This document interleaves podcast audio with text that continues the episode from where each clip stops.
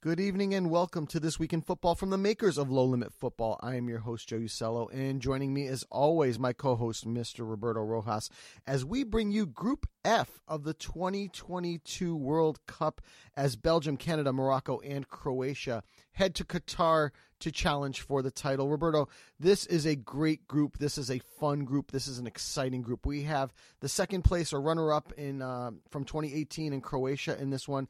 We've got Belgium looking at the kind of the twilight of their golden age. We do have a difficult side in Morocco and an upstart Canada that won CONCACAF. Um, and I believe did that without being beaten. A fantastic side, a great story um, you, you, know, coming out of the north here in the, uh, you know, in North America.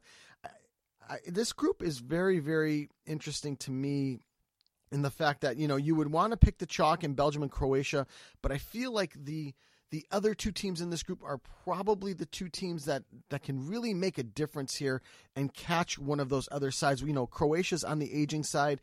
Uh, Belgium, like I said, in the twilight of their golden age, and you really have a couple of young sides in in Canada and Morocco here that can challenge. What are your thoughts on this group? Yeah, it's it's really the group of the wild cards because it looks like you know you have four teams that definitely have a lot to prove, and you know obviously the kind of newcomers in Canada who you know won Concacaf first World Cup back uh, since 1986. So it's been a while since they've been in this competition. But you look at Morocco, Croatia, Belgium, obviously three sides that were at the World Cup last time round. Croatia finishing as runners up, Belgium in third, and Morocco out of the group stages. So I think you know you have that experience, and I think certainly that makes it even more harder to predict. I think similar to Group A. And even to an extent, Group B, this is the group that I think, you know, it wouldn't be shocking if you see, you know, the major European sides go out and, and qualified, but also, you know, you have the North American side and the African side looking to spoil the party. So, yeah, I think this is very much a group that is, for me, at least in my estimation, a bit tough to call. I mean, you might have to analyze it, and we did, obviously, with our four great experts towards this. But um, no, this is this is going to be one of the more tasty um, World Cup groups out of all of them at this uh, at this competition. Totally, totally agree. And these are going to be some exciting matchups. They kick off on the 23rd of November. Um, starting with Morocco and Croatia. And to that end, we were joined again by Amin El Amri from uh, North African Football Journalist to preview Morocco. He previously joined us to preview Tunisia. Um, but this time he came back to uh, preview his home country of Morocco as they head to Qatar for the World Cup. So without further ado, the Amin El Amri interview. And joining us now on This Week in Football to preview Morocco as they head to Group F of the 2022 Qatari World Cup. Uh, Amin El Amri from uh, a Moroccan football journalist is joining us. Amin, welcome back to the show. It's great to have you. I'd like to just open with a general question about your uh, track record covering Moroccan football.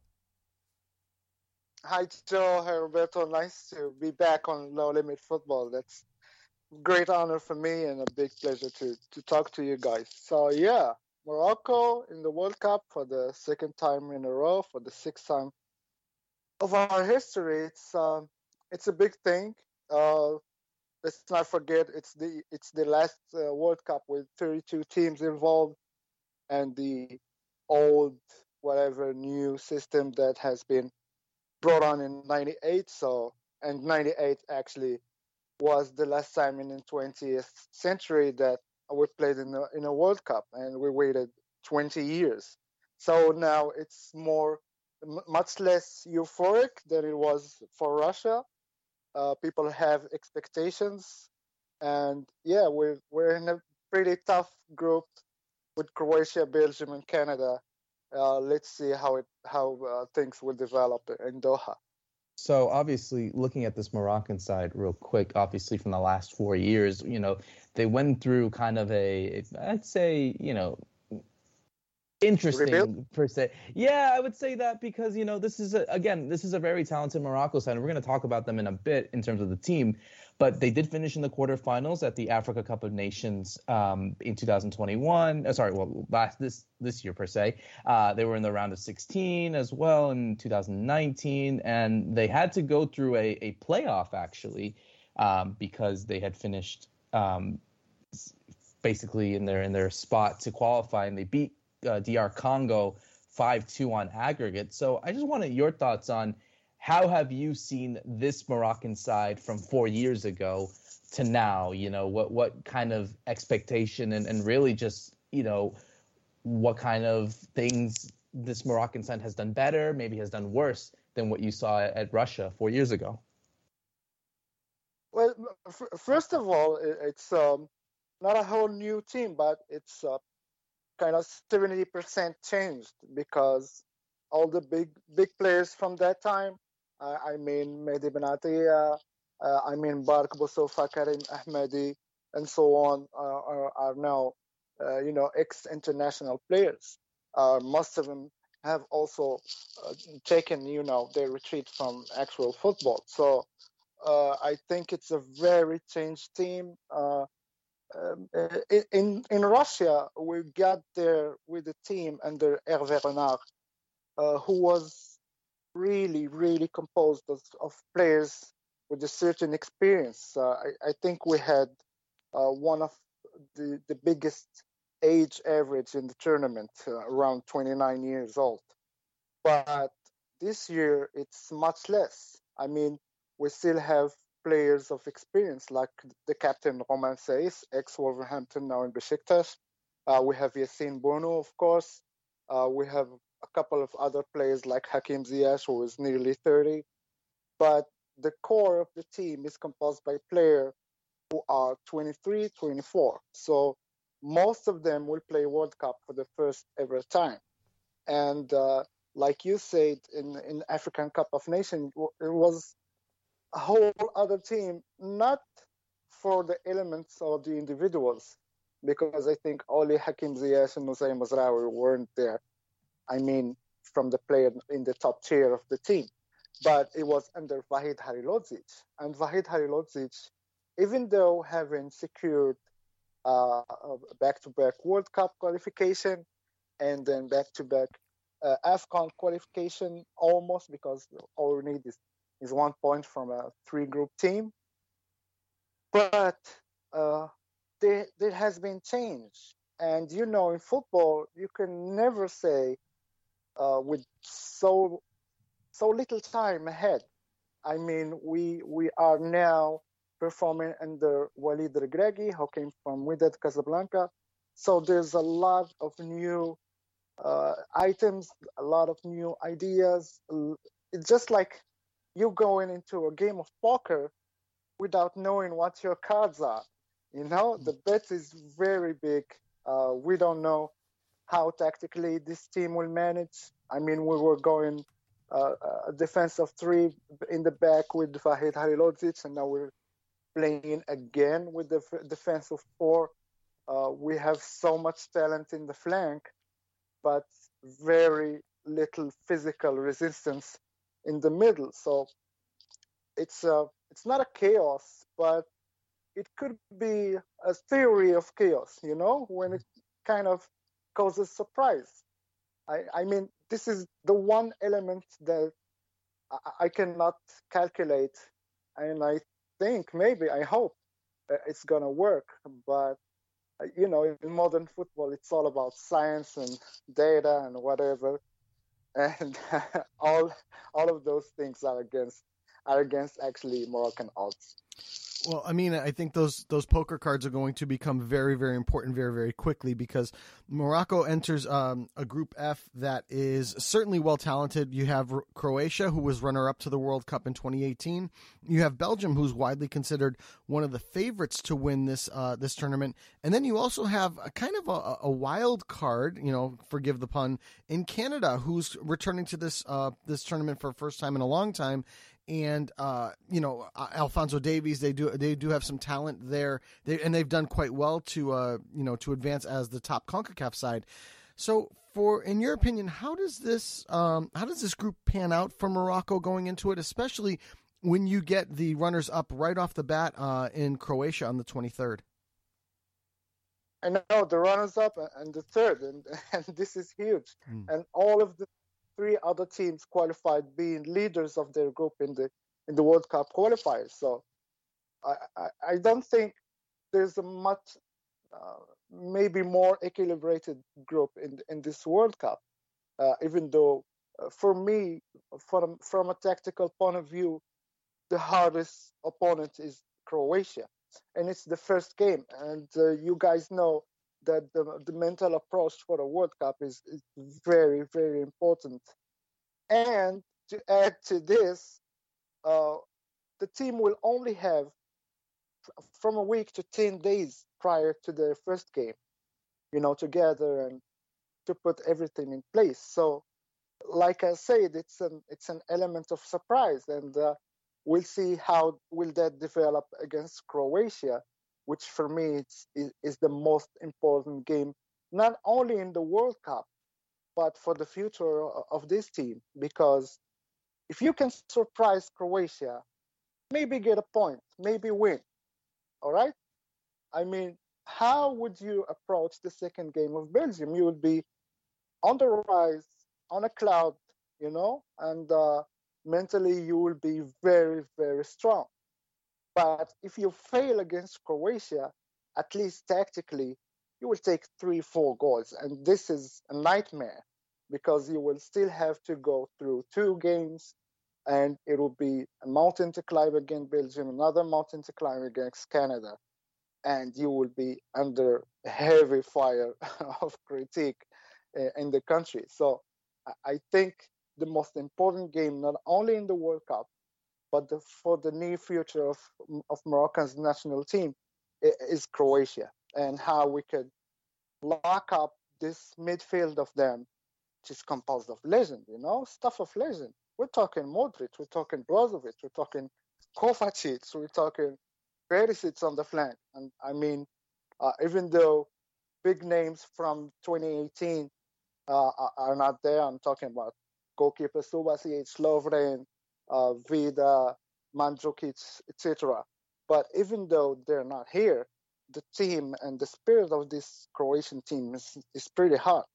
Against Belgium, I, I think I think what, what happens in Belgium is that sometimes they have uh, they struggle maintaining their you know their stature of favorites, and sometimes it turns them into excuse me for the term into chokers.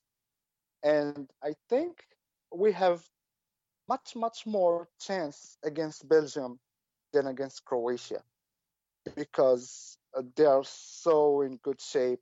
Uh, even though brozovic i think he he was injured during the, the fifa the fifa games but i think he will be ready for the world cup. And, and i'm most worried you know guys i love inter. I've been following them for years I know Brozovic is, is, is the biggest trouble in that team.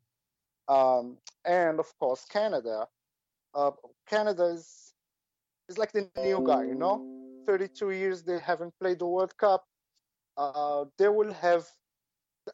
I, I think that the Morocco chance is not to face Canada in the first game because they will be, you know, full with energy and enthusiasm and and I think I don't think they can create the surprise, but you know you never know in football.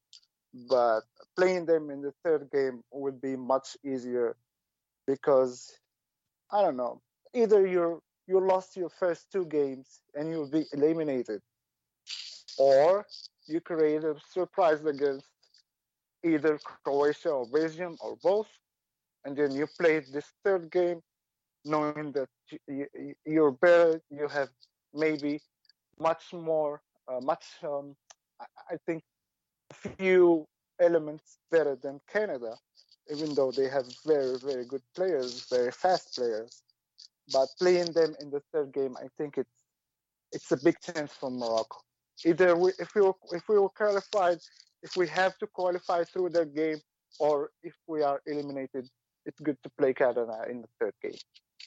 So looking at some of the players that Morocco has, and, and really, I think it's kind of a who's who because you know we you know the likes of Hakimi and we know what he's done at PSG. We know the likes of Ziyech and you know many other players like El Nesyri, uh, Bono at Sevilla as well. I mean, this the team is talented. We do know this. So I just wanted to ask you really like for this Moroccan side to be successful, who do you think are those players that have to step up? Is it the likes of a Hakimi, a Ziyech, and Bono, or, or hell, is it even someone or some players that you think could indeed, you know, maybe aren't talked about as much, or maybe are playing on lesser teams that could indeed make this impact at this World Cup? Is it those players as well, or or is it a mix of both um, for you? Well, you know, Rob, um, the fact that you spoke about those players means that they have a big responsibility, and it's not a chance that they are playing their second World Cup. I mean, uh, Ziyech in 2018 was a ghost. He didn't do anything, uh, especially against Iran in the first game. Uh, in the in the subsequent AFCON, he didn't do anything, although he was having the season of his life with Ajax, uh, reaching the Champions League semifinals. And so you can see that this guy has has so much talent, and yet um, during throughout the game, he won't do you know like big chances or something. He will do just one you know one click, one genius act, and you will see see this is the, the Ziyech I want. Uh, for Hakimi, he was just 18 at the time. Uh, I won't I won't blame him. I won't criticize him because this guy is is really a big big professional and really dedicated to to what he's doing. And even though he's only 22 years old, uh, he's one of the best player I think I've ever seen wearing the national team shirt. So yeah, plus in 2018 he he played on on the left which wasn't his, you know, natural habitat between brackets. And so he was more involved in defending work. Now he's playing on the right flank with Ziyech. I think they have a big responsibility. On the other hand, we have Bounou, which is a liability in the cages. I mean, we've all seen the game against Paraguay when he stops this great chance from from our friend Miguel Almiron and uh, yeah, he's ready. Uh, he can even. Uh, I, I, saw him against Atletico Madrid. The fact that he's suffering from all, from his, you know, both gods, if you, if you can say, uh, from last year, and uh, he's really suffering and struggling from that side. But he's managing, you know, to make some saves, and uh, even though Sevilla is not doing well this season. Uh, city is on a bad form. Uh, he's never got again to his level he's shown in 20, 2020, 2021. So uh, that's a big mysterious point. Uh, is he gonna be fit for the World Cup? I mean, mentally, uh, we don't know that. The the three or four weeks that are ahead of us would certainly tell us more. But I think he can step up, and uh, even though he's not so talented uh, he's a big, big, big, big time worker. So uh, even if he, if he's not scoring, he helps the team a lot by pressing defenders, by harassing all the backline in the opponent. So I, I think his role is really important. Sadly, he, he doesn't score a lot, doesn't get chances a lot, and I think that's that's only a, a mental thing. Uh, but from the other parts, there is Sofiane Amrabat, there is Romain Saïss, there is Nayef Aguerd from West Ham, if he if he's fit for the World Cup. I think the element of surprise for me are players that are new to this team. They haven't been here while Vahid Halilhodžić was in charge, or they appeared very little so that you know when Vahid was here, uh, at least the last three or four months, the environment was so you know it was so heavy, so electrical. Uh, everybody were ready to snap, and those guys, and I'm gonna say their names, didn't you know haven't been present during that era. So all they know is the energy of a new coach, uh, the enthusiasm from the public from the public for this culture, for this new team, and the sense that some might have of relief of uh, you know of Vahid Halilhodžić because Vahid Halilhodžić was you know hard-headed and the guy who would say would be very honest with everybody. And this in our you know kind of Latin culture is not really appreciated so uh, those guys I'm, I'm gonna tell you Abdelhamid Sabiri from Sampdoria very good, one of the few players that can, you know, manage to go through in the middle of the opponent defense. Uh, he's got a really, really right foot, so he can shoot from from distance 30, 35 meters, no problem. I think everybody saw the the goal against Chile. Great work. We have also Abde Ezzalzouli, uh, player loanee from Barcelona to Osasuna, which can, you know, break backs, you know, with his dribbles. Um, and he will be, maybe he will be substitute for uh, Sofiane Boufal on the left side. Uh, we have also Salim Amallah from Standard de Liège. Um, very rare um, box-to-box profile. Guy can defend and also bring the ball up up in the field and very good right foot also, so he can shoot. And he's good on, on set pieces. And um, and Nayef Aguerd. Or if Nayef Aguerd isn't fit because he spent the last two months uh, trying to prepare himself because he was injured in the, in the preseason, Ashraf Dari. Dari is a good defender. He was in Wydad Casablanca last year during their winning champion Champions League in Africa campaign, and then now he's playing for Brest, uh, and he's very good. Uh, but uh, he needs just evolve on the um, on the attacking uh, side. I mean, uh, when he he he does really good job in anticipating, and harassing the other strikers, and etc. But when he gets the ball, he tends to, you know, send it away without really trying to reflect or to think about it. And uh, that's an aspect he needs to improve. But like I said, Sabiri, um, Amallah, Ezzalzouli, Abdi, uh, if you want, and uh, and Dari could be the surprises of this team. I'm really, really, really thinking that uh, Ziyech, Hakimi, Bounou Mazraoui says can step up in the World Cup because for says for example uh, maybe Ziyech and Bounou it could be their last their last World Cup because they're turning around their 30s so yeah I, I think we have good experience and that good you know mix up between experience and uh, and young energy so, I mean, um, I wanted to jump in here because I wanted to get your predictions for Morocco. How do you think they're going to do in uh, in Group F? And uh, what would a Moroccan win? Uh, you know, the first African nation to win the World Cup. What would that mean for the people of Morocco and for African football? I mean, okay, let's just start with the with the kind of uh, the, the, rational predictions. Okay, so I I think uh, like I said before, it all depends on the first game. Uh, if we if we if we're good against Croatia, we can you know take a point or even a win. I think mm-hmm. all the campaign uh, from Morocco would be excellent. So um, my own predictions.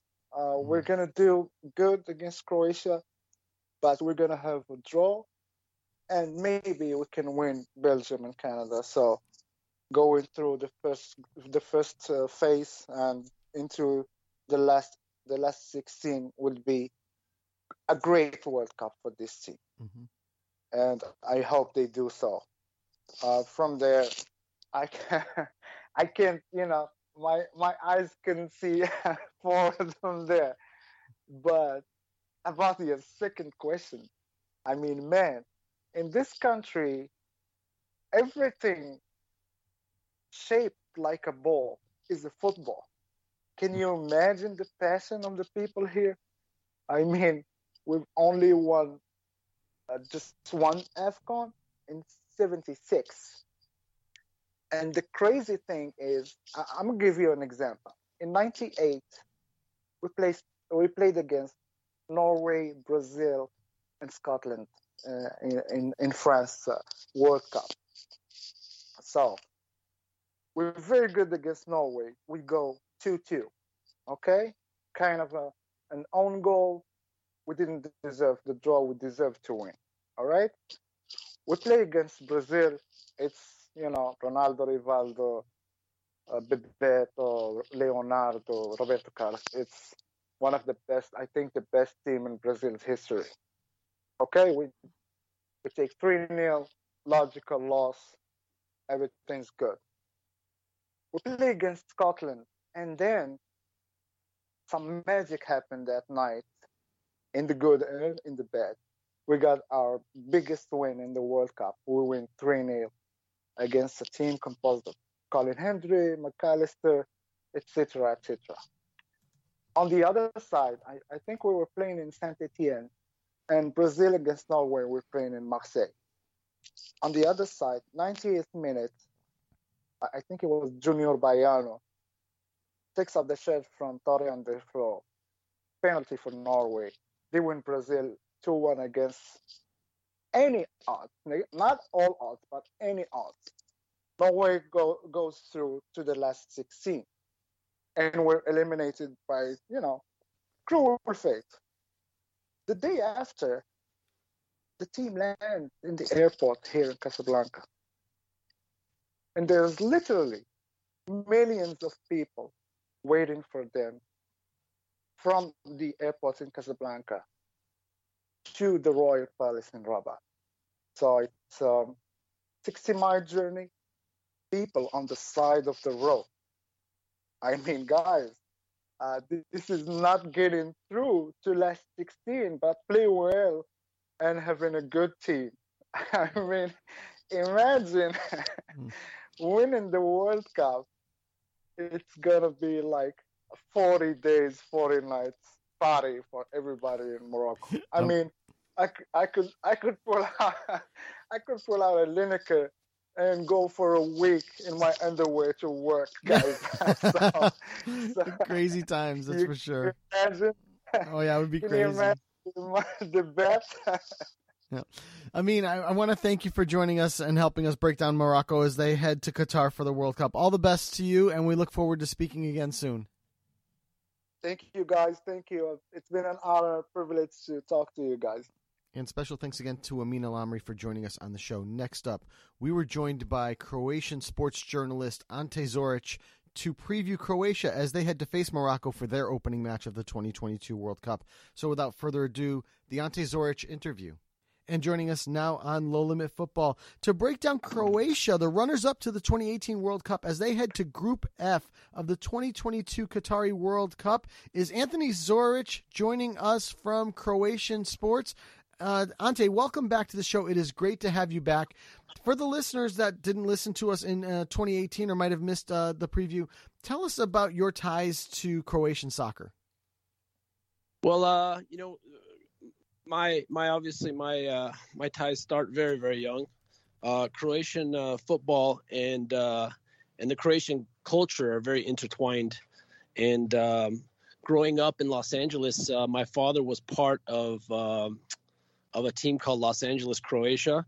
Basically, every city uh, Croatians move to from Croatia, they set up soccer teams, and that was kind of the the thing that brought Croatians together um, around the world every weekend. So, um, and then obviously, you know, if they had practices during the week.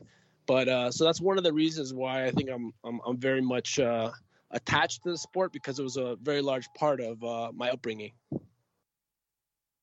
And you know, Ante, I, I think obviously, you know, for this kind of modern generation of Croatian football, you know, we, we really have seen kind of a a roller coaster ride because obviously when we spoke to you four years ago, you know, I don't think you or or any of us really expected this kind of um, big expectation to be given to them. Now, obviously, the last time that we did speak about Croatia at a World Cup, they ended up finishing up as runners up for the first time ever, going to the final, losing 4 2 to France. And, you know, I think obviously the work that was done, um, you know, with this team under the manager, uh, Zlatko Dalic, I think is is remarkable. You know, I, I, think obviously now, you know, heading into this World Cup, you know, they, they did go into the round of 16 of the Euros last year, which I think for them and the team that they have was a bit disappointing. But you have to understand that it's still a team that maybe, you know, obviously Modric and, and the likes of Brozovic and, and Kovacic are still there, but you know, um, there's is a team that is starting to rejuvenate a little. So I just wanted to ask you, really, how have you seen? This Croatia side from that final in, in Moscow four years ago, the Euros, and now heading into this World Cup. You know, what, what do you feel is the mood and the vibe for, for you and I think for a lot of Croatians uh, for this World Cup in Qatar? The atmosphere is excellent right now. I mean, we finished top of our group at the League of Nations uh, with a 4 1 and 1 record, uh, beating Denmark twice and uh, beating and tying France. So, um, so uh, Dalic has done a, a really, really great job kind of combining this these, these new up and come up and coming players like um, Gvardiol, uh, Sosa, Juranovic, who all who make up the back line with uh, with Lovren. Basically, we have uh, three three new players in the back line from uh, from from from the last World Cup. Uh, the midfield is pretty similar.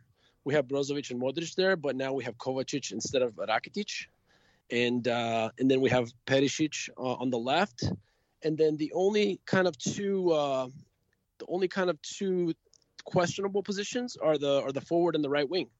Uh, we've seen Dalic use uh, a, a, false nine in Kramaric up top.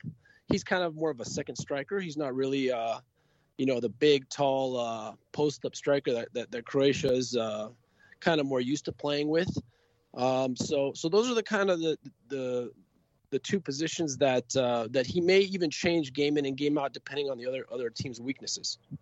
So, Ante, I want to jump in now to the group. Um, looking at Group F, uh, it's a group that there's one team that they're going to have some familiarity with, but really this is a, a, bit of a mystery for Croatia going into this World Cup.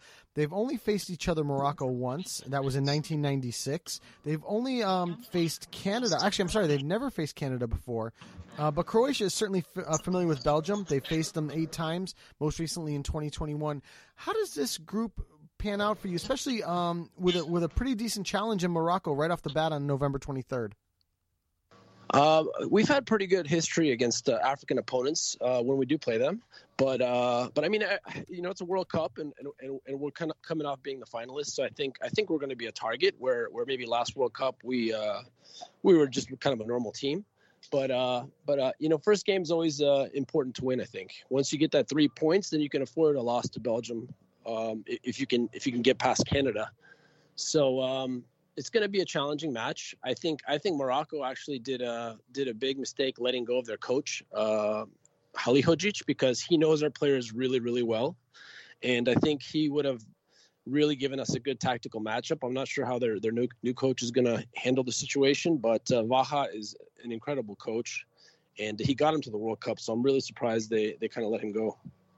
Now, obviously, looking at this Croatia side as a whole, I mean, obviously, you know, some of the players that we have spoken about, like the likes of Modric, Brozovic, and Kovacic, uh, Perisic as well, and, and, among many others. But, you know, um, if you can give me a name or at least some names that I think could indeed be vital for this Croatian side moving forward, and and really what you feel is will be vital, maybe some players that maybe we don't know about or maybe are starting to make their their names in, in a big league. Uh, who do you feel are the ones that could indeed step out on this Croatian side? Well, I mean, uh, you have several new starters, as I said. Um, one of the highest uh, rated ones is, is definitely Joško Gvardiol, um, center back. Uh, he's he's been really really good for Red Bull uh, Leipzig, and uh, he's been linked to a large large uh, transfer by Chelsea. Um, and then we also have a very deep bench. we have guys like Lovro Majer, who who's I, I, think he's 23 or 24, but he's he played an incredible year of football in France last year He's a left-footed uh, attacking midfielder, so we might see him. Uh, you could see him either play behind a forward or or as a right winger, kind of supporting uh, the, the forward, kind of cutting in. Um, we also have uh, Vlasic who who was vital in the last qualifiers. Um, this this qualifying he didn't play as much because because he wasn't really getting game time at uh, Everton, but now he's moved on to to Torino in Italy, and uh, he's been playing really well there. So he's he, he could be another great spark off the bench.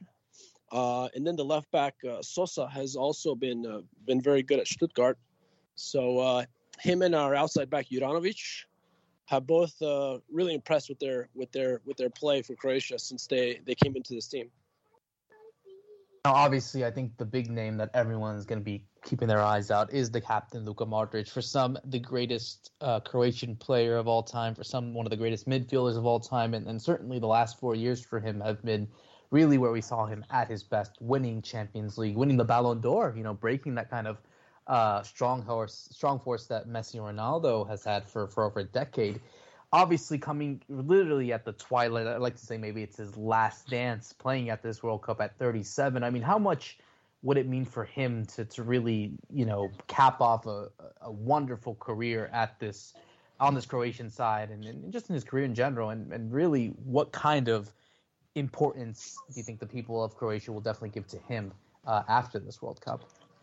I mean, Modric is, I think he surpassed any other Croatian player uh, you know, and the, the other greats that, that, that are to be considered uh, next to him are, are definitely Boban, Suker, and uh, you know some others like Prosinecki.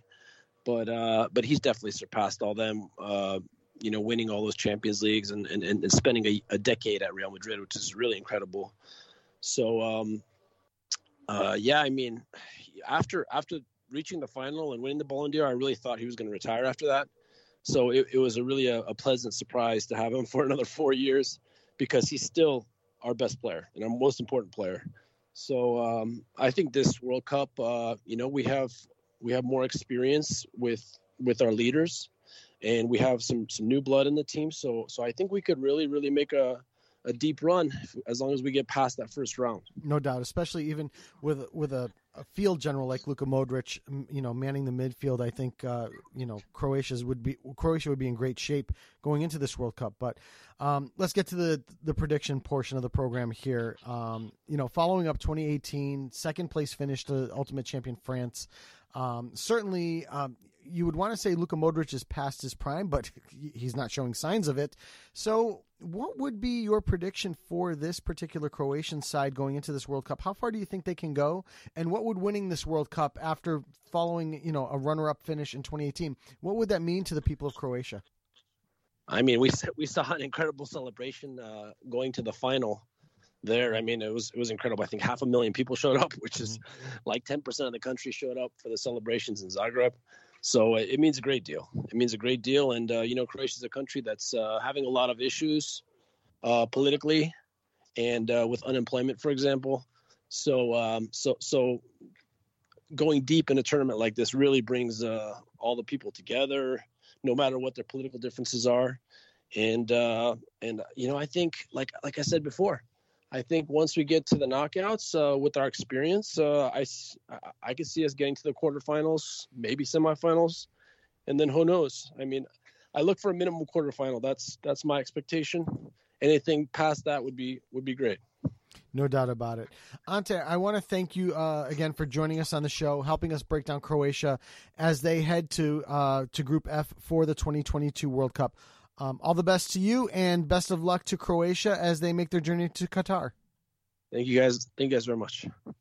And special thanks again to Ante Zoric for joining us on the show. Next up, we were joined by Kaan Bayazit, sports journalist covering Turkish and Belgian football, to preview Belgium as they head to their opening match of the 2022 World Cup. So without further ado, the Kaan Bayazit interview. And joining us now on This Week in Football to preview Belgium in Group F as they head to Qatar for the 2022 World Cup, Kaan Bayazit, uh, freelance football journalist. Kaan, welcome back to the show. It is great to have you on. Um, I want to start out with your coverage. I, I know many will will remember you for covering Turkish football quite a bit, but your ties to uh, uh, Belgian football. Well, I'm born and raised in Belgium. My mom's Belgian, so uh, I, uh, I, I frequently uh, write about the Belgian national team as well for uh, uh, World Soccer Day. Uh, World, sorry, um, what's it called again? so it's a Japanese football magazine. World Soccer. oh, Jesus, World Soccer Digest, yeah, World Soccer Digest. I don't know why it was so difficult for me to come up with that, but uh, yeah, no, I uh, I do uh, previews for the big tournaments and stuff like that all the time for them for their uh, magazine, um, and uh, yeah, so I do cover uh, the Belgian national team quite frequently. I'm I'm not super, I'm, I'm not super, how should I say, um, I don't cover the Belgian league as closely as I do. I'm, I'm, mainly focused on the Turkish league, but I definitely uh, keep close tabs on the Bel- the Belgian national team, and of course, I do keep close tabs on the Bel- Belgian league as well. I just don't cover it uh, frequently. So obviously, looking at this Belgian national team over the last, I'd say, four years. I mean, they finished third, if you remember, back in 2018, um, losing to the eventual champions France in the semifinals, and then beating England to finish their their best performance since 1986 at a World Cup. And then fast forward a few years later they go and play the Euros, where many of them have touted as, you know, obviously favorites or dark horses, and definitely because of the talent that they have, um, they ended up finishing in the quarterfinal. So I guess, you know, kind of my question to you is really, how, excuse me, how have you really seen this Belgian side evolve over the last four years? You know, you look at this generation of players, this so-called golden generation, and mm-hmm. it's definitely getting much older. You know, certainly yeah. getting into kind of the last, you know, few years of, of their prime of the great players on this side. But how have you assessed the last four years, and really, what is the the mood for this Belgian side heading into Qatar in a few weeks? Well, I think there was a lot of disappointment coming out of the the 2018 World Cup. You know, going out against France on a, on a set piece goal, and um, yeah, the way France played after that, and not being able to really. Um, dislodge them and find an equalizer uh, but uh, yeah, it was it was very tough to handle because there definitely were chances there and opportunities. I think if Belgium played a little bit more gutsy, um, and and they definitely have the quality for it. And then 2020 was really seen as this is probably the peak of this generation. Guys like Lukaku just had you know Lukaku just had an amazing season with uh, with Inter, I believe, and. Uh, uh, De Bruyne, of course, was was in peak condition. Hazard was still uh, yeah, I mean his his move to Real Madrid obviously uh, afterward didn't really work out, but um, yeah, Hazard, all those guys were were, were in peak uh, form. Um, they were kind of at their prime age, and it was kind of seen as the, the final chance, you know, for this generation. Dries Mertens, Eden Hazard, Kevin De well, Kevin De Bruyne. I think everyone knew, okay, he's going to be able to to go on for a few more years, um, and Lukaku too. But for some of these guys like Vertonghen, Alderweireld, uh, they'll be 33 something years old come 2022. Um, so that was really seen as the, the last chance. And I think Euro 2020, because it having been moved uh, to 2021, uh, that maybe also played a little bit of a factor. Uh, but it was, I think, generally quarterfinals was seen as a disappointment. Um, and really, since 2014, since the Brazil World Cup, uh, Belgium, this generation, there's been a lot of expectations for it. In 2014, it was seen, oh, it's you know probably a little bit too early for this. Uh, 2016, 2018 comes along. You know, 2018, 2020 really were the years I think that uh, they were expecting. If silverware was going to be grabbed, it was going to have to be in 2018 or 2020. Uh, you know, obviously 2021 due to Corona. But I think 2022 is kind of seen as a little bit already um, of the generation being over the hill, so to speak you know, guys like Dries Mertens, he's 35 years old now, um, playing for Galatasaray at the moment. Seven games played, zero goals, zero assists. He's definitely not playing poorly, but you can see that it's not the same player of a couple of years ago, you know, and which is normal. I mean, you know, we all age. I mean, Rob, you you don't, but uh, everyone else does. Hmm. Um, so yeah, I, I definitely think that this is kind of seen as, yeah, maybe maybe there's a chance, but I think realistically, people do know that it's probably if there was an opportunity, it would have been two, well, one or three years ago to uh, to to clinch some silverware for Belgium. So as terms of evolution, I think it's definitely a downward trajectory right now, to be quite fair. Even though Kevin De Bruyne is probably playing the best football of his career and consistent has been consistently doing so for a couple of years now for Manchester City, but De Bruyne alone won't be enough, you know. Well, amazingly, you know, I want to jump into the group now because you're talking about a team that is in the decline, or quote unquote in the decline, but they're certainly one of the favorites to win this World Cup. And Um, they're going to be challenged in Group F, in my opinion. They're going to open with Canada. Uh, again, Canada will probably be something a little bit more of an unknown to some of these teams uh, going into this group stage, but they're going to open against them on the 23rd. And I think the big one for them on the uh, on December 1st, which is going to be Croatia Belgium. I think that could potentially be for the top spot in Group F. What are your thoughts on this particular group uh, and how it lays out for Belgium going through the tournament? I definitely think Canada could be in for uh, a surprise. I mean, uh, they could pose a surprise, so to speak. They were very impressive during the qualification campaign. Uh, of course, they have some familiar faces for uh, Belgium fans, like uh, Cyle Larin, who's now uh, playing for Club Brugge, and of course Tim Buchanan. And yeah, there's there's definitely some familiar familiarity there. Um, but they have so much talent right now coming up with uh, with those two I already mentioned, and then of course uh, they have uh, some other tremendous talents you know, that play not for don't play for small clubs, and then they have the experience of Atiba Hutchinson on top of that as well, and they have a really fun team. They play good football. Their coach has done a tremendous job at, at you know, I, I believe he comes from women's football, right? And he did a great job with the Canadian national team there as well, I believe. Uh, or was it uh, which, which, national team did he work with I, before I, he worked with the Canadian? I believe he did coach the women. Yeah, yeah, and and he's really yeah he's got something going there, and I really think that Canada could be uh, a tough nut to crack for Belgium. Uh, if you watch them during the Nations League games now against Holland, for example, like they really struggled, and of course you know Lukaku wasn't there, but I don't know about this Belgian team. There's um there, there's a lot of they are kind of in a, in a in a situation now in between where it's time to bring in new young faces and there's definitely talent in the pipeline but some of them aren't fully ready yet. Ours others are ready like uh, leandro trossard for example but quite frankly roberto uh, martinez uh, has been very pragmatic and and holding on to the guys he knows and and you know i think i still think that he's going to start hazard. If hazard gets enough minutes uh, in the next couple of weeks I definitely think that he's still going to start, even though Leandro Trossard has been showing in the Premier League, you know, that that, that he can definitely hang at the, the top level and should be getting more playing opportunities. But if you look at the amount of caps and the amount of minutes he's gotten under uh, Martinez so far, uh, it doesn't look like he's going to be first pickings. Um, Canada, I definitely think could pose an issue. Morocco is an interesting side for sure. Definitely a lot of technical talent there. Uh, just got rid of their coach, of course, with uh, Halilovic. So um, it's going to be interesting to see how they come into the World Cup. Is it going to have a liberating effect on some of their players? You know, of course, like Hakim Ziyech, who is coming back into the fold now that uh, that that they sacked their coach. Uh, so uh, with him back in the picture, uh, Morocco definitely stronger than they would have been without. Uh, and then Croatia, I think you know Croatia kind of went through the same thing as Belgium did with the 2018 being uh, a peak for their generation. And of course, Luka Modric is still an amazing footballer, but you know he's how old is he now? 39 years old or something. Like he's getting on uh, up there in age as well.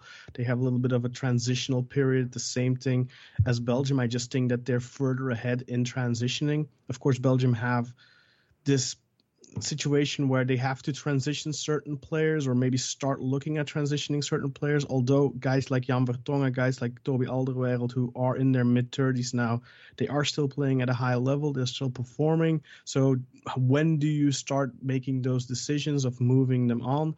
Uh, we already see with uh, Axel uh, Witsel, for example, that. Um, uh, Diego Simeone has opted to start playing him as a center back more so than a midfielder.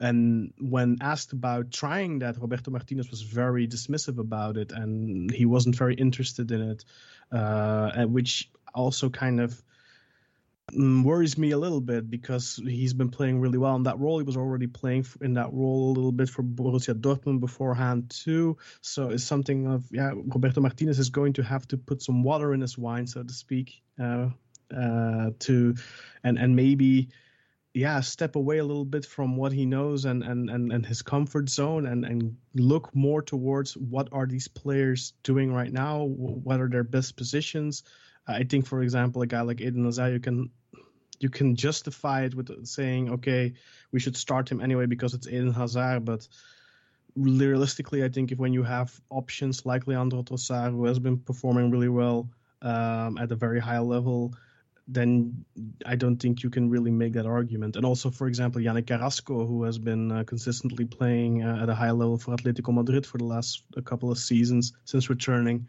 uh, from China, he's also somebody that has often been overlooked um, by uh, by Martinez in favor of of Hazard. Uh, even when I think last year or so, when Carrasco was probably apart from De Bruyne, and maybe one of the the best Belgian players uh, in in Europe, uh, performing at the highest level, and he was still being overlooked at that time. So I have a little bit of doubts with Roberto Martinez's uh, selection process sometimes, um, and I definitely think that they should qualify from this group. On paper, they are, you know, favorites, of course.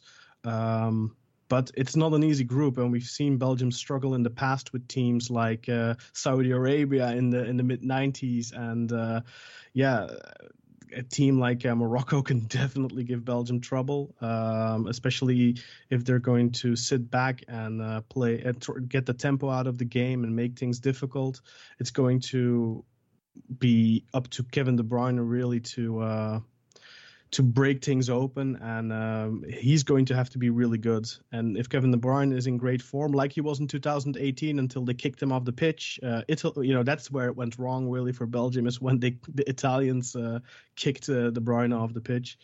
Uh, was no, that wasn't that wasn't 2021 already. I think. Sorry, I'm getting things confused here. But uh, yeah, you know, when when De Bruyne isn't um, isn't firing on all cylinders, Belgium struggle. And when he is uh, firing on all cylinders, of course, they're a better team for it. And he's obviously one of the best midfielders in the world, so that's logical. But uh, yeah, Belgium will depend a lot on some individual quality and uh, also will depend on whether Romelu Lukaku can come back from his injury on time and get back in form uh, for Inter now.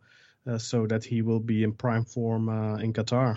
That will be very important for Belgium obviously looking at the the really talented players that Belgium have, and you know, I think there's a lot of questions that could indeed be asked, Kaan. So I'll pose, I'll pose it to you, and really, you know, is Lukaku really going to be that vital first player in the attack? And and just looking at some of the players that I think are going to be very much uh, crucial, some young ones coming in, like a like a Saelemaekers, like a um, what's his name, the, De Ketelaere, who are both playing at Milan as well. You know, does that leave out players like Batshuayi and and you know those kind of players as well. I just wanted your thoughts on and, and Benteke even as well, who's who's playing at DC United. What do you feel as if though is Belgium's best side heading into this World Cup? If you can get like a, a good starting eleven that you feel Roberto Martinez will put out over there in Qatar. Well, it's difficult. Uh, like I said, um, Martinez definitely clings to some of the guys that have done it for him in the past. Uh, but I would say definitely uh, inform Romelu Lukaku is always going to uh, start. Uh, Michy Batshuayi is the number two right now. He has overtaken that role from Christian Benteke a few years ago already. Uh, you can also look at his track record with the national team. He has a very good appearance to goal ratio. Um, Michy Batshuayi is but he is, you know, there's no doubt there that he's number two. Uh, Romelu Lukaku will always be number one when he's fit. And then, of course, you know, in, in the 10 position, uh, Kevin De Bruyne is the favorite. Um, Charlotte de he also really likes to play in that number 10 role, but he can play on either wing. Um, he is a, a, very good option, but also, of course, like I mentioned before, Leandro uh, Dendonk, uh, Leandro Trossard, not Leandro Dendoncker. It's a little uh, confusing sometimes. But uh, yeah, Trossard has been doing great. He's in his prime years right now. He's 27 years old. Um, yeah, he's definitely uh, somebody I would definitely start uh, Thibaut Courtois in goal is, is uncontested. He's one of the best goalkeepers in the world. Um, and at the back, that's where the big questions are. You know, Jan Vertonghen, 35 years old, but still performed at a decent level at Benfica. Although uh, their new coach didn't really uh, uh, like him too much, so they shipped him off to Anderlecht. Uh, well, not, not not so much that he didn't like him, but you know, uh, you know how Germans are sometimes. and uh, they uh, they moved him on to Anderlecht, I should say. Alderweireld is playing really well for Antwerp right now. He's 33 years old. He's definitely going to start. And then recently, uh, a young uh, defender, 18 year old Zeno de, de Bast, has been called up. Uh, for the first time. Played against the Netherlands as well in the Nations League. At just 18 years old, he's up and coming. But yeah, I, I have my doubts that Roberto Martinez will uh, really uh, favor him uh, as a starter in Qatar. Of course, he has different options there with Axel Witsel, who's like I said, who's been playing in a three-man back line. Uh, and and that is something that uh, Roberto Martinez does as well, play with a three-man back line. So why not put Axel Witsel at the back? Uh, that leaves some room for Youri Tielemans, for uh, Leon, uh, Leander Dendoncker in midfield, for example. But Dendoncker can also play in the central defensive role. So there's definitely plenty of options there. Um, but some aged uh, players, of course. Um, Timothy Castagne is, uh, if he's fit, again somebody that will start, and Thomas Meunier still uh, someone who uh, will start as well. So Timo uh, Castagne on the left, Meunier on the right as wing backs, um, and then in midfield. Uh, definitely Tielemans and like I said, De Bruyne and the ten, um, and then it's kind of the the question Witsel or maybe Dendoncker. Uh, but I could either those could both be interchanged and uh, put in uh, the three-man back line with uh, Vertonghen and uh, and an, Al- Alderweireld as well, and then uh, it just leaves one more spot right, and that's on the wing. And then the question is: Is he going to go with Eden Hazard? Is he going to go with Dries Mertens? Is he going to go with some of the younger guys? Um, his name is eluding me at the moment from Lille. Uh, but he's really good as well, former Anderlecht player, but not not not so much end product. I'm sorry, I'm spazzing out on names at the moment, but mm. uh, yeah, um, I definitely think that uh, there's plenty of choices for uh, for uh, Mar- Roberto Martinez to play, but I am a little worried that he's going to stick too much to the to the old names, to what have they done for me in the past. Uh, and you, that's something you often see, I think, with certain coaches, is that they hold on to players that uh, they have a lot of loyalty towards players that have done good for them in the past and therefore are maybe not uh, l- giving the chances or the opportunities to other younger players, up and coming players who are uh, knocking on the door and who are ready but just aren't getting uh, yeah the, the opportunities that they probably should be getting, you know. Um, and I, I think for Dries Mertens, for example, yeah, normally you would say uh, that that he's a that he's a, a, super sub off the bench, but having watched him um, for for uh, for for Galatasaray in recent weeks, I mean he he's not he's not playing bad by any means, but I don't know if it's still somebody that has a real place in the national team right now.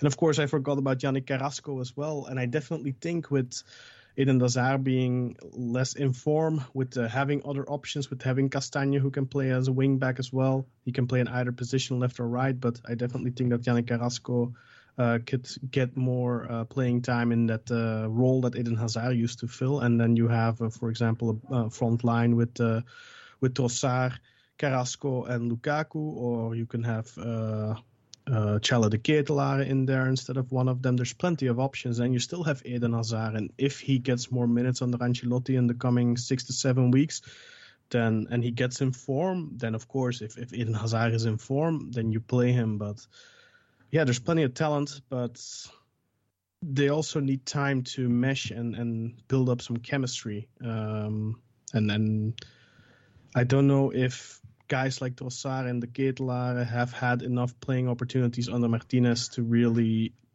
have built that up. Not to mention that Lukaku, of course, hasn't been playing recently. So it's important for there to be a certain rapport there between the attacking players as well.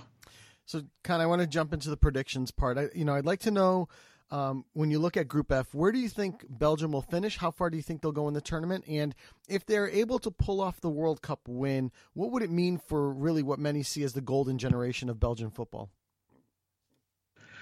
I think they should they should win this group and qualify. Right? Mm. That's what you would expect. Uh, and I do expect them to do so. But I don't think they will do so authoritatively. I don't think they will smash Canada. I don't think they will smash Morocco. I don't think they will smash Croatia. I think they'll struggle.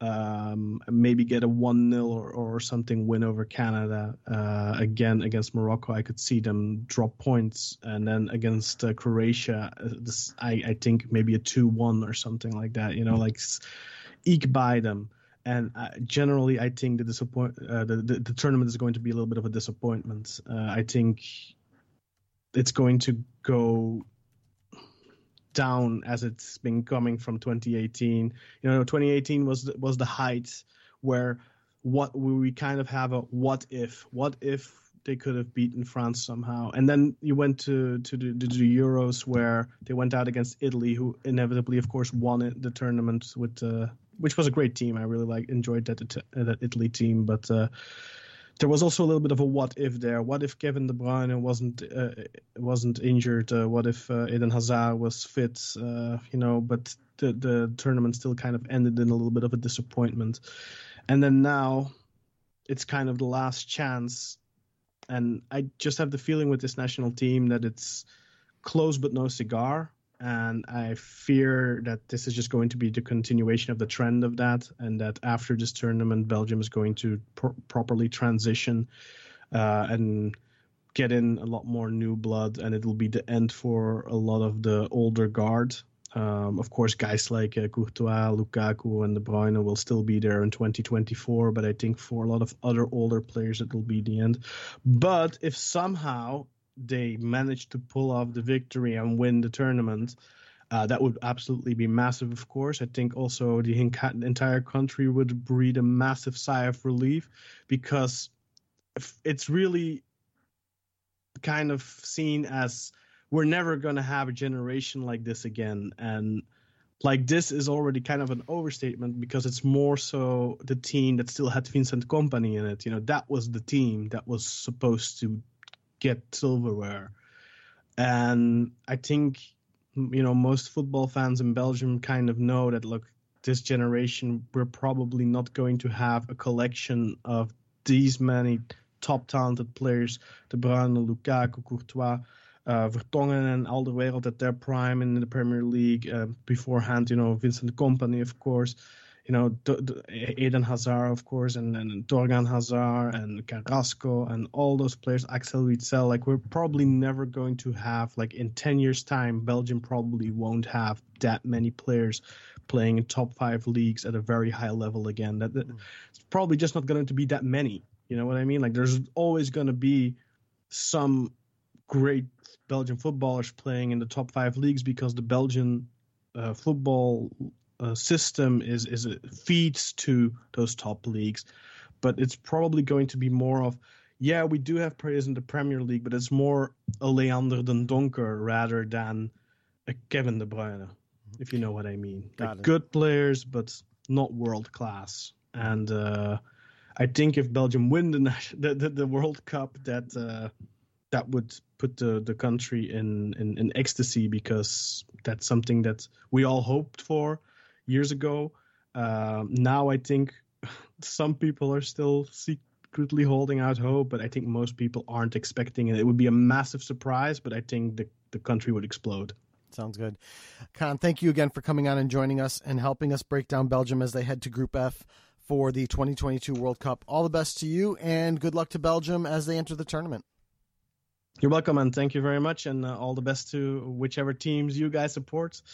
Um, for the listeners, of course, and uh, hopefully uh, we'll see some great football in uh, Qatar, and uh, it won't be too hot. Hopefully. And special thanks again to Kaan Bayazit for joining us on the show. Last but not least, we were joined by Josh Deming from JJD TV to preview Canada as they head to face Belgium for their opening match of the 2022 World Cup. So without further ado, the Josh Deming interview. And joining us now on This Week in Football from JJD TV, Josh Deming. Josh, welcome to the show. It is great to have you join us and talk about Group F and Canada, their soccer team, as they head to Qatar for the 2022 World Cup. I want to start out by asking you real quick about your links to covering Canadian soccer and, uh, you know, your links to Canadian soccer overall.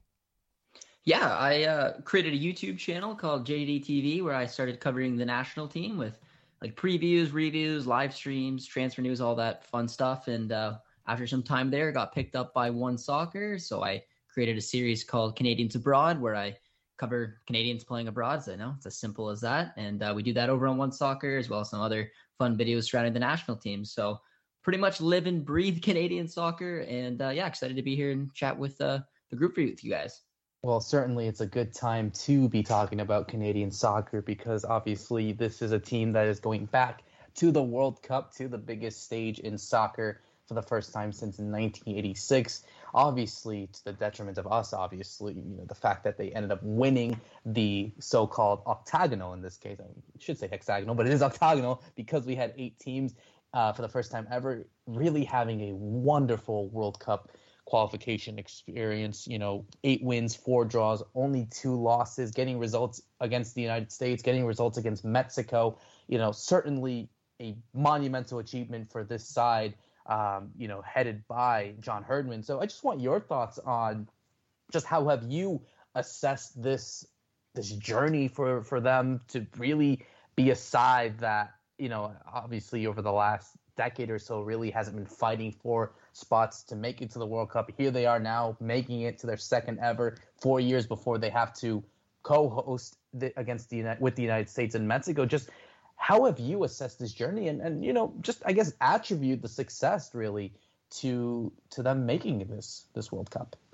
Yeah absolutely. The, the rise has been truly incredible. And that's why you see a bunch of uh, pretty big youtubers out there coming up with video essays around the rise of the canadian national team. But for me when i look back on it because i believe before they played their first world cup qualifying match they didn't play a match since january 2020 against iceland so it, it was in the back burners. And it's not like soccer in this country has been a massive subject because Canada hasn't really done anything to gain attention. There was that nice victory over the US, but then it got quickly dismantled with a 4-1 result in the Nations League. And it, I mean, Davies was kind of like the, the main focal point, but it didn't really look like the surrounding cast would have been enough to maybe allow this team to go through a hectic uh, World Cup qualifying because CONCACAF World Cup qualifying is a difficult thing to do. You got to be pretty much perfect right from the off to to make it to it. And Canada hasn't done it since, like you mentioned, 1986. And all of a sudden, when the matches were coming up, you kind of took a look at this squad and some key breakout players. I mean, you had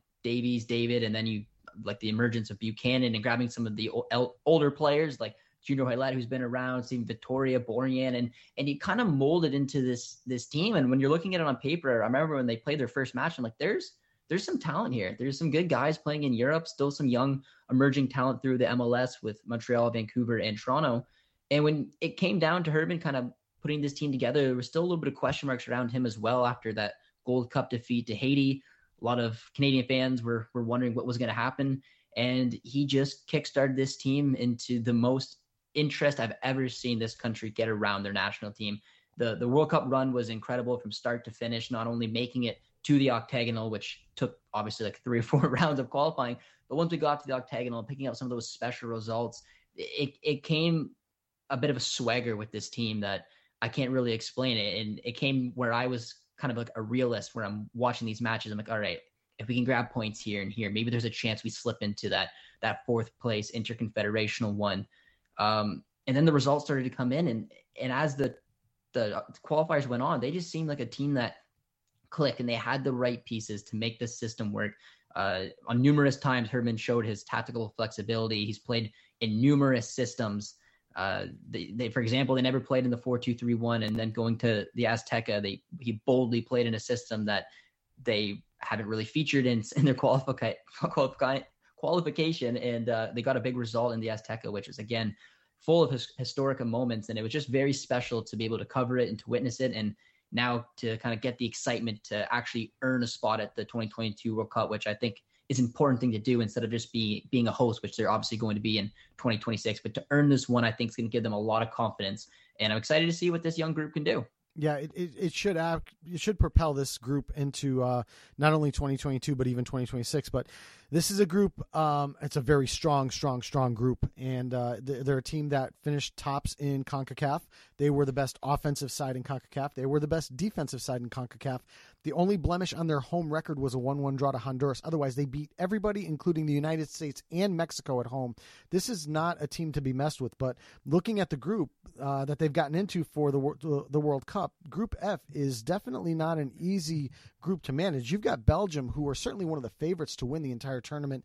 You've got Morocco, uh, tough side coming out of uh, Africa, but certainly I would say um, a team that's probably disappointed with their with their results in the AFCON, and then you've got Croatia, runner up in 2018, an aging group, but certainly still a formidable group.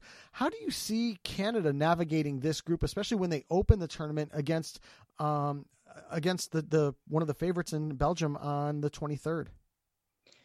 Yeah, I mean, watching some of the the talent that that we know Belgium has is is very nerve wracking.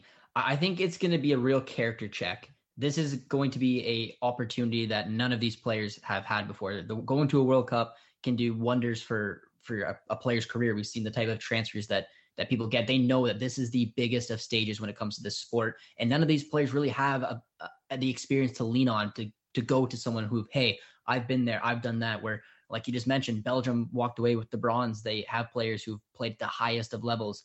I'm going to hope that players like Alfonso Davies, maybe they haven't done it in terms of the international level at this type of stage, but he won a Champions League. We need some of the leaders in that room to maybe just calm things down because the one issue with leading up to this World Cup so far is that Canada hasn't played someone outside of CONCACAF since that Iceland friendly back in January 2020. Thankfully, we have a couple matches coming up against Qatar as well as Uruguay, and then the final friendly against Japan, so we can get a little taste of that.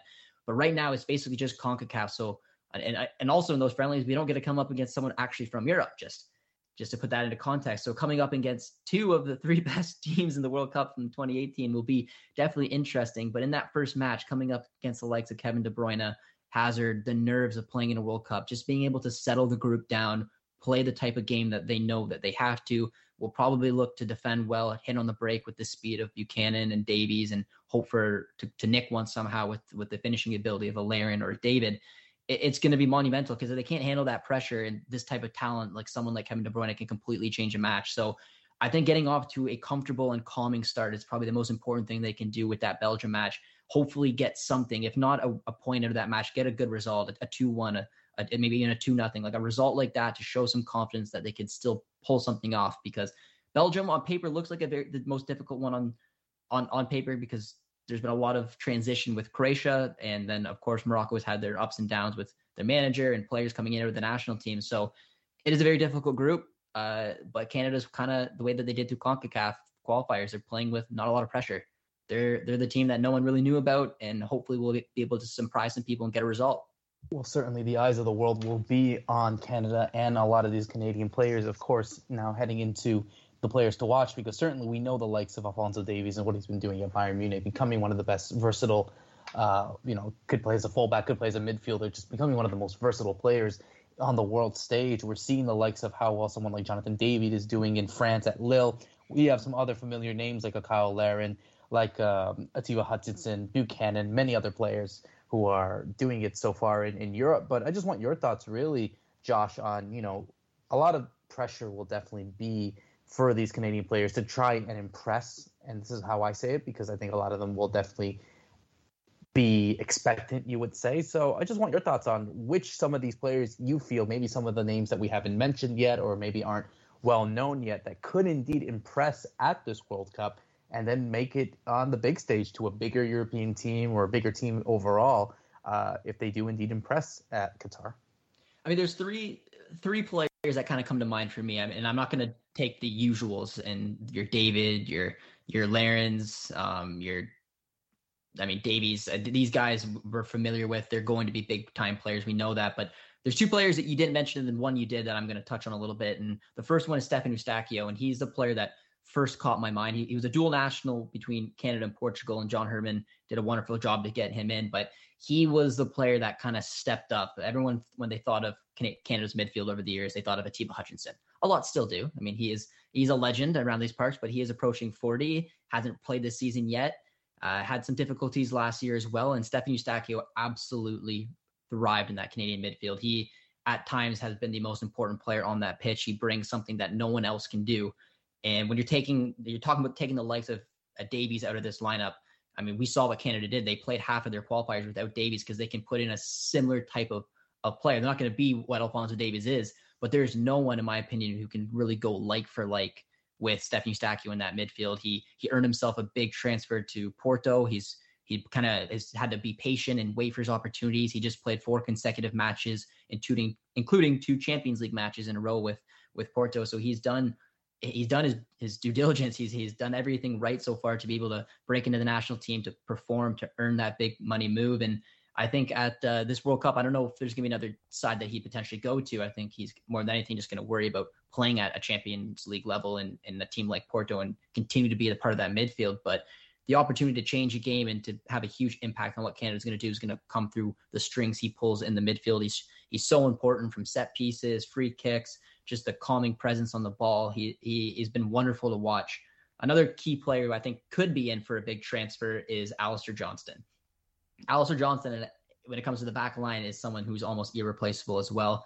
He's very versatile. He's playing for uh, an unbelievable CF Montreal side right now in the MLS. They've they've been doing really good things, sitting second in the East. He can play as a wing back, right back, outside right center back, but mainly for the national team, you see him playing that outside right center back role. And I kind of describe him a little bit like the way Azpilicueta shifted into that outside right center back role when when Antonio Conte come in. That's kind of what it reminded me of. You don't really look at him and look at the stature of someone who would play in a center back the same way when as Alistair Johnston or as Azpilicueta, but they bring a lot of the same, the energy, the the calmness on the ball, the way that they're so intelligent on what to do, and being versatile to be able to switch up shape mid game to go out wherever you need him to do. He's another big player who I think could be in for if there's a big defensive performance in this World Cup that catches some attention. Alistair Johnston, if it's going to happen through Canada, is going to be a part of it. And then the final one, who I think is probably the most likely to earn a move, is also Tajon Buchanan. He, through a, a couple different situations, have really blossomed into a, a fun player to watch, an energetic, direct winger. He he's got he's a little versatile as well. He can play as a right right back. He was doing it for New England. Went up to a right mid, right attacking mid. Even at times in the Gold Cup, he kind of floated around as a ten. He's playing as a left wing back right now for Club Bruges. I think that a top five league hopefully will be the goal, and a decent club in a top five league if he can he can get off and running. But he's just such a fun player to watch, and and his emergence as well helped tenfold when it came to qualifying as well. And those are three like I wouldn't say like the high key players because that's like I said, your your David, your Davies, maybe even your Larin. But those three players I think will have a major impact. And if any one of them didn't make the starting eleven, it makes me worried because they they just bring something so unique to the starting eleven. So Josh, I, I want to jump in here real quick and, and I wanted to ask a quick, quick question. Um, Milan Borjan, 34 years old, he was the star in World Cup qualifying for them in, in CONCACAF. Um, but now you look over his shoulder at 34 years old and you see Maxime Crepeau, who was at LAFC and, and really performing well. Um, what are your thoughts on Canada going forward? Are they going to go with Borjan, who got them there, or are they going to go with Crepeau, who might be the hot hand uh, at this point in time? They'll, they'll definitely go with uh, with Borjan, and and it's funny too because like when I get asked about uh, like a similar question like that all the time about specific players, moves, and whatnot, and I it's it's almost like I almost never give Borjan the credit maybe he just truly deserves. Milan Borjan has been an absolute rock star. Uh, he is an absolute leader. If you watch some of the team huddles, the excitement, he gets this club or he gets his side energized. He gets his club en- energized as well. He's he's been a, a pillar in the back of that Red Star team that's playing in Europe as well. That's winning silverware pretty much each and every season is almost guaranteed. And I mean, he wears some of the best sweatpants you're ever going to see. but when it comes to uh, when it comes to Maxime Crepeau and even Dayne St. Clair, both of them are having incredible seasons in the MLS. Uh, I always say the MLS in Major League Soccer. Uh, you take a look at what St. Clair has done. The stats that he has are incredible. He's playing for a very talented Minnesota United side as well. And I'd argue, just given the age and kind of the trajectory that St. Clair's on, that maybe come 2026, St. Clair's probably the the better bet to go on. Crepeau can definitely do a job, but for right now, I I don't think that there's any way that one of the other two keepers would be able to get in front of Borjan. I think he's just he's playing too well. Uh, it, it's coming up right now. I think he'll be a lock for 2022, and then after that, those two will battle out for 2026. But uh, he brings so much more than just solid performances when it comes to that national team and the leadership, the vocal that he has at the back and just he's one of John Herdman's guys, and Herdman's got a few of them, and, and is definitely one of them. So I just don't see a way that Crepeau would be able to, or St. Clair would be able to get in front of him. You got you go to the dance with the one that got you there, and I and I'd say Borjan was definitely the one that did that. So let's um let's look at predictions. Uh, obviously we've we've already said Group F is going to be really really tough. What is your prediction for Canada in this group? Do they make it out of the group? Um, do they win the group? What do you think?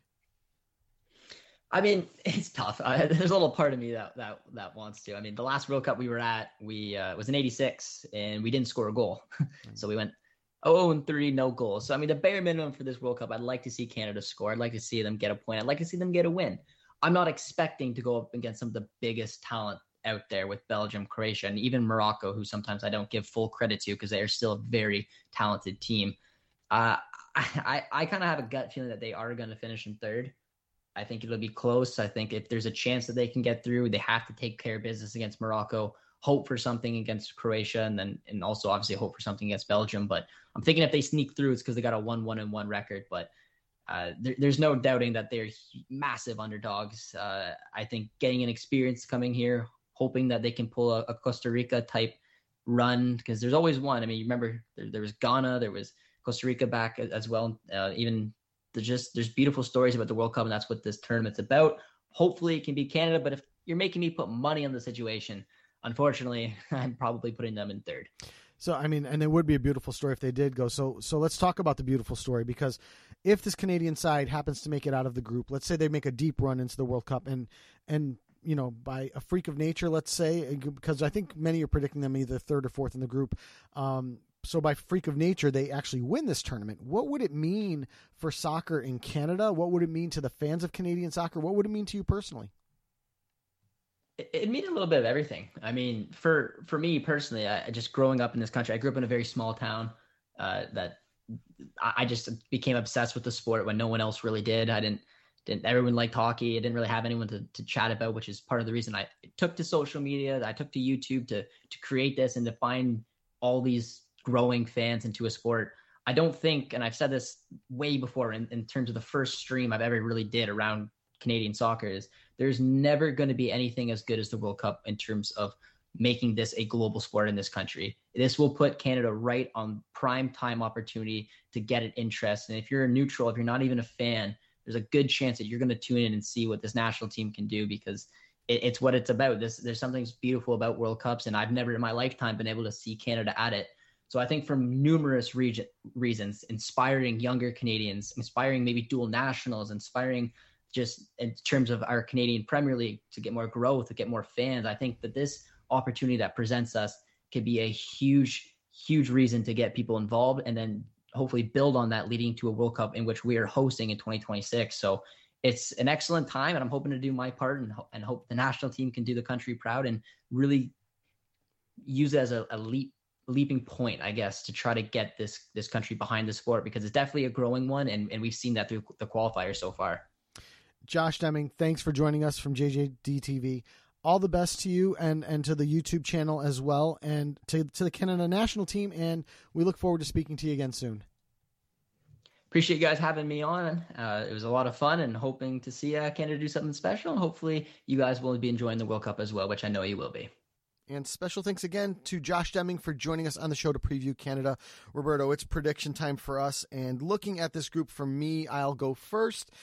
And, you know, it's hard not to pick Belgium and Croatia at the top. Uh, you know, Canada, I think at this point, want to make a little noise, but ultimately are going to be happy to be there. Like we said, the first time they're back since 1986. Morocco returning did not get out of the group stage, and I think are going to look to try and uh, you know do a little bit better here in this World Cup. But I think ultimately, I think Canada might be a little too strong offensively for Morocco, and I think Morocco for me are going to finish fourth. Um, I'm going to go with Canada third here. I, I think that although they're talented, and I think they might give a, a team like Croatia is going to be the one for me where they're going to give them a little bit of a scare because I, I think an aging midfield in Croatia, I, I think will. Um, still be good enough. They still have Luka Modric, still you know one of the midfield greats of all time. Let's let's call a spade a spade here. Um, Luka Modric should be classified as one of the best midfielders ever at this point, um, and I think his his his significance and his intelligence and his experience will be enough to carry Croatia through that match. So I'm going to take Canada third. I'm going to take Croatia second here, though, and I'm going to take Belgium first. I think Belgium are going to be on a mission knowing that this is probably the last best chance for them to succeed at the World Cup. Again, four years ago, finishing third in this competition. I think they're going to want to improve on that. I think they're going to want to get to the final, and and I think Croatia is going to be a, a fantastic measuring stick for them to get to that final. So for me to pick this group from bottom to top, I'm going to go Morocco fourth, Canada third, Croatia second, and Belgium first. What say you, my friend? Yeah, yeah, this is uh, another tough one to really call, but I think ultimately, I, I, think for Canada's sake, I think they've been so so good at this world at that, that in Concacaf, and I think you know that they definitely have what it takes to really become better in the future. I just don't think you know they have enough to really surprise anyone really as of yet, and I think you look at the quality. This is no disrespect to them or, or any other teams. I think that just when it comes to the competition that they have against I think it's going to be a bit difficult um, to really compete. So I think, unfortunately, as you know, it's tough for me to say this because I really want them to do well. I see Canada finishing fourth in this group. Morocco, with the talented side that they have, you know, based in Europe, a lot of great players, as as we know. I think as well they just won't have enough to really stack up against the the entire competition in Croatia and Belgium. So I see them finishing in third. I think I have to agree with you in terms of top two. I think Croatia is definitely a side that can indeed repeat, if not, well, if they better, they would win it, but they could mm. definitely do what they did like in 2018 and get out of the group stages, and you know who knows what could happen from there. But I do see them finishing in second. I think this Belgian side under Roberto Martinez is immensely talented. You have some of the best players in the world right now on that team, and I think it's it's testament to the quality that they have. The question will be is you know how far and how much of the hype will be towards them. Can they indeed contend for this world cup and be shown that they can indeed compete? We don't know what could happen but i do think that belgium are the clear favorites at this group and will win it uh, in my opinion. So i say belgium first croatia second morocco third canada in fourth sounds good to me my friend so, with uh, with that in mind, let's uh, give thanks to our friends Kaan Bayazit, Josh Deming, Amin El Amri, and Anthony Zorich for joining us on the show to preview Group F. Uh, and for Roberto Rojas, I am Joe Usello. Thanks for listening to our preview of Group F of the 2022 World Cup, and good night.